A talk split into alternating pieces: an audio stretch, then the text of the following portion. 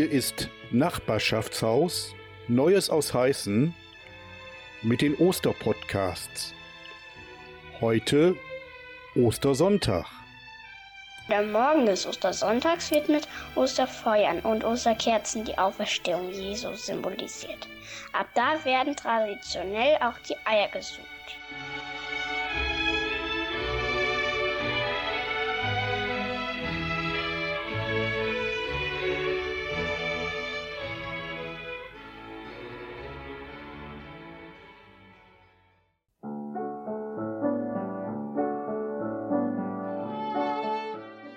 Ostereierstrauß. Er strahlt uns an mit seinen Farben. Bunt sind unsere Wünsche auch.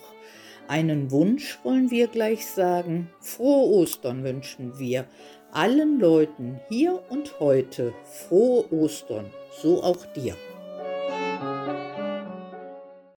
Heute ist endlich Ostern und mit Ostern ist sozusagen dann auch der Abschluss unserer Fastenzeit eingeläutet. Spielraum sieben Wochen ohne Blockaden. Das ist nun vorbei. Ich hoffe, dass einige Blockaden sich in diesen sieben Wochen gelöst haben. Diese letzte Woche ist überschrieben mit die große Freiheit. Bitte denken Sie jetzt nicht an die Reeperbahn in Hamburg. Darum geht es natürlich nicht, sondern es geht um die Geschichte von den drei Frauen, die nach dem Tod Jesu zu seinem Grab gehen. Sie haben unter dem Kreuz gestanden und gehen nun zum Grab. Wahrscheinlich noch gefangen in ihrer Trauer und in ihrem Schmerz, aber sie wollen Jesus noch einmal nahe sein und sie wollen ihm noch mal etwas Gutes tun. Zeichen der Liebe von ihnen an den Gekreuzigten. Und es ist vielleicht auch einer der ersten Schritte auf dem Weg ihrer Trauerarbeit. Eine Frage beschäftigt natürlich diese drei Frauen. Wer wälzt uns denn nun den Stein weg? Denn wenn sie Jesus nochmal salben wollen und mit Tüchern balsamieren und einwickeln wollen, dann muss doch der riesige Stein vom Felsengrab weg. Und dieser Felsenstein, er ist eigentlich das Symbol für die ultimativste Blockade, die uns Menschen im Weg stehen kann, nämlich der Tod. Und dann stellen sie fest, das Entscheidende ist gar nicht diese Frage, wer wälzt uns den Stein weg, sondern sie kommen zum Grab und der Stein ist schon weg. Und dann ist die Frage, wo schauen wir hin? Schauen wir auf den Stein oder schauen wir auf die Öffnung? Und die Frage, wer wälzt denn eigentlich meinen eigenen Stein von meinem Herzen weg? Meinen Angststein oder meinen Sorgenstein? Den Liebeskummerstein oder den Stein, es wird nie wieder gut. Und wenn ich auf die Öffnung blicke, dann weiß ich auf einmal, meine Sorgen sind gar nicht das Entscheidende. Und vielleicht sind sie an der einen oder anderen Stelle sogar umsonst. Denn der Stein, er ist schon weg. Oder vielleicht auch ein bisschen kleiner geworden, als ich gedacht habe. Ostern wirft ein ganz anderes, ein neues Licht auf mein Leben. Gott geht mit mir durch die tiefsten Täler und er wälzt den Stein weg, schenkt mir einen Neuanfang. Und dann, dann entsteht eine große Freiheit, die, die hält, was sie verspricht. Denn stärker als der Tod ist die Liebe. Und mit einem großen Dennoch aus Liebe sind die drei Frauen zum Grab gegangen mit viel Mut zu dieser Liebe und erleben, dass das Leben siegt. Denn Gott will, dass wir Menschen leben. Frohe Ostern. Christ ist erstanden von der Mater alle, des sollen wir alle froh sein. ist will unser Trost sein, Kyrie.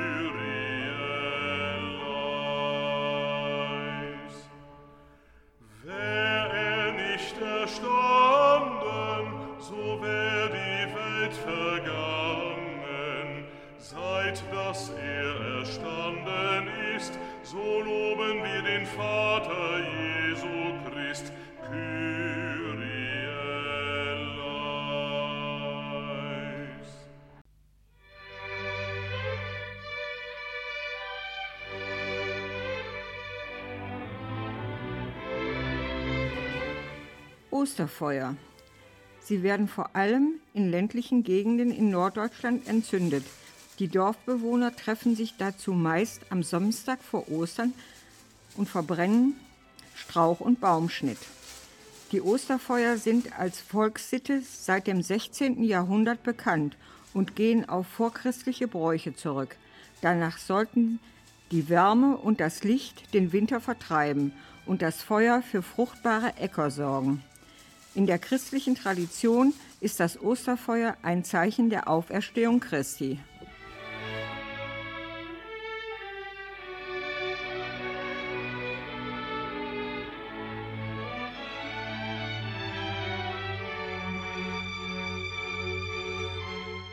Die Osterkerze hat ebenfalls eine ganz besondere Bedeutung für die Christen, denn sie ist Symbol für das Lumen Christi, Licht Christi und soll Licht in das noch dunkle Haus Gottes bringen.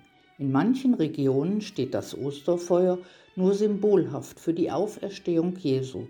Dort ist es der Brauch, dass sie in der Nacht zum Sonntag eine Osterkerze anzünden, um das Osterfeuer zu verbreiten.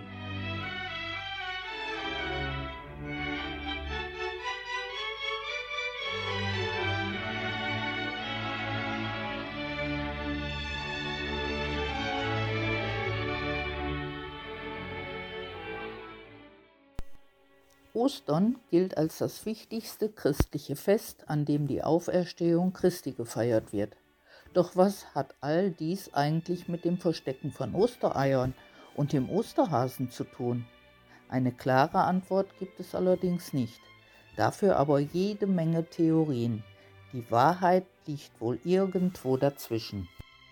Im Mittelalter galten Eier eine gewisse Zeit lang auch als Zahlungsmittel, als die Bauern ihrem Grundherren den sogenannten Cent entrichteten, eine zehnprozentige Steuer in Form von Eiern.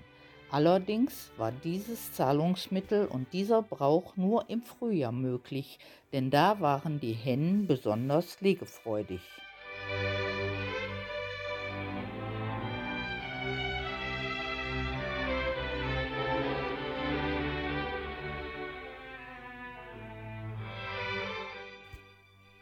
Tradition und Farbe.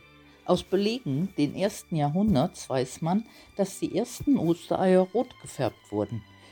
Die wurden in der Ostermesse nach vorne gebracht, geweiht und danach an Menschen verschenkt, die einem ganz besonders am Herzen lagen. Neben der Fruchtbarkeit symbolisieren sie das Leben und die rote Farbe steht für das Blut Christi.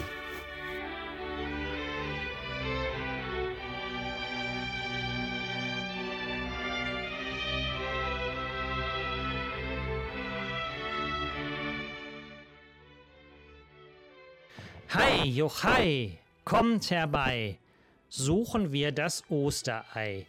Immerfort, hier und dort und an jedem Ort. Ist es noch so gut versteckt? Endlich wird es doch entdeckt. Hier ein Ei, dort ein Ei, bald sind's zwei und drei. Wer nicht blind, der gewinnt einen schönen Fund geschwind. Eier blau, rot und grau kommen bald zur Schau. Und ich sag's, es bleibt dabei. Gern such ich ein Osterei. Zu gering ist kein Ding, selbst kein Pfifferling. Ein Gedicht von August Heinrich Hoffmann von Fallersleben. Woher kommt eigentlich der Osterhase?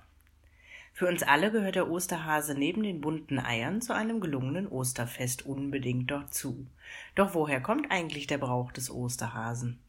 Die Tradition des Geschenkebringers mit den langen Ohren lässt sich leider nicht genau klären. Klar ist aber, dass der Hase ein altes Symbol für Jesus Christus ist, dessen Auferstehung wir an Ostern feiern. Da ein Hase über sehr kleine Augenlider verfügt, schläft er mit fast offenen Augen.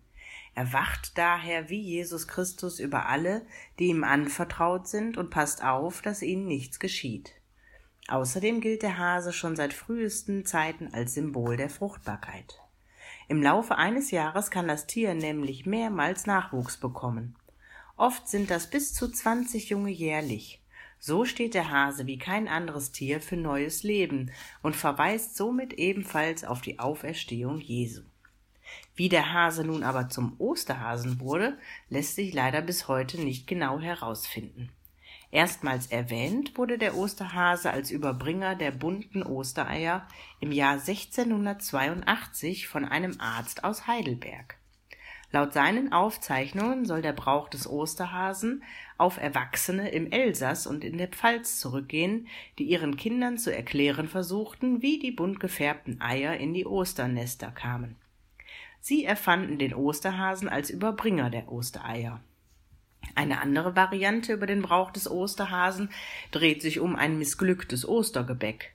Angeblich soll sich dieses im Backofen so verformt haben, dass es einem Hasen ähnlich sah. Den Menschen gefiel die neue Form des Gebäcks so gut, dass sie den Osterhasen von nun an in ihre Traditionen mit aufnahmen.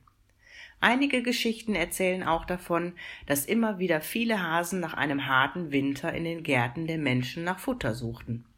Da die Tiere eigentlich sehr scheu sind und die Nähe von Menschen meiden, war man der Meinung, sie würden die Ostereier verstecken. Übrigens gab es nicht überall auf der Welt einen Osterhasen, der für das Überbringen der Ostereier zuständig war. In manchen Gegenden brachten Hahn, Kuckuck, Storch oder Fuchs die Eier.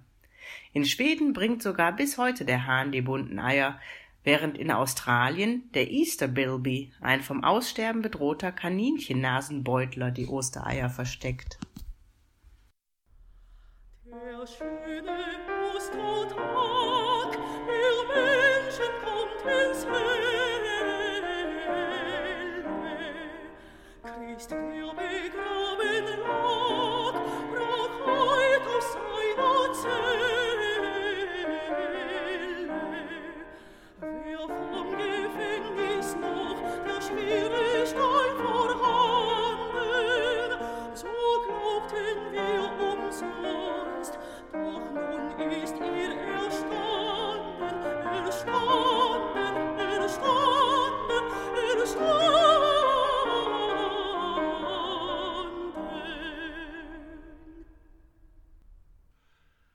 was euch auch niederwirft, Schuld, Krankheit, Fluch,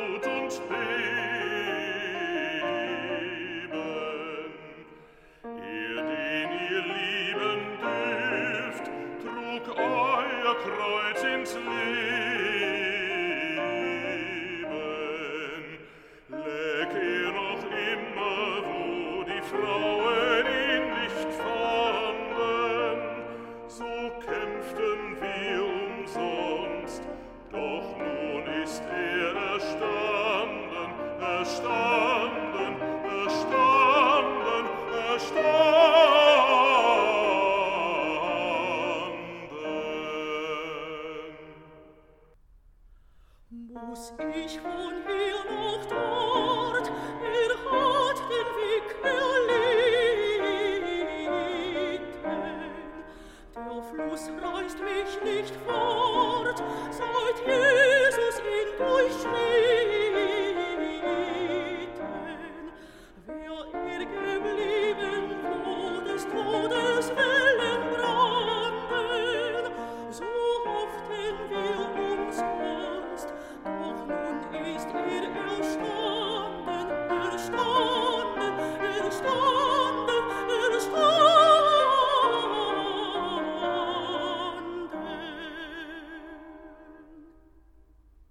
Als der Sabbat vorbei war, kauften Maria aus Magdala, Maria, die Mutter von Jakobus und Salome, wohlriechende Öle. Sie wollten die Totensalbung vornehmen. Ganz früh am ersten Wochentag kamen sie zum Grab. Die Sonne ging gerade auf. Unterwegs fragten sie sich, wer kann uns den Stein vom Grabeingang wegrollen? Doch als sie zum Grab aufblickten, sahen sie, dass der große, schwere Stein schon weggerollt war. Sie gingen in die Grabkammer hinein. Dort sahen sie einen jungen Mann. Er saß auf der rechten Seite und trug ein weißes Gewand. Die Frauen erschraken sehr. Aber er sagte zu ihnen, ihr braucht nicht zu erschrecken. Ihr sucht Jesus aus Nazareth, der gekreuzigt wurde. Gott hat ihn von den Toten auferweckt. Er ist nicht hier. Seht, hier ist die Stelle, wo sie ihn hingelegt hatten. Macht euch auf. Sagt seinen Jüngern, besonders Petrus, Jesus geht euch nach Galiläa voraus. Dort werdet ihr ihn sehen, wie er es euch gesagt hat. Da flohen die Frauen aus dem Grab und liefen davon. Ostergebet von Christina Brudereck. Ich grüße den Ostertag. Ich heiße das Leben willkommen.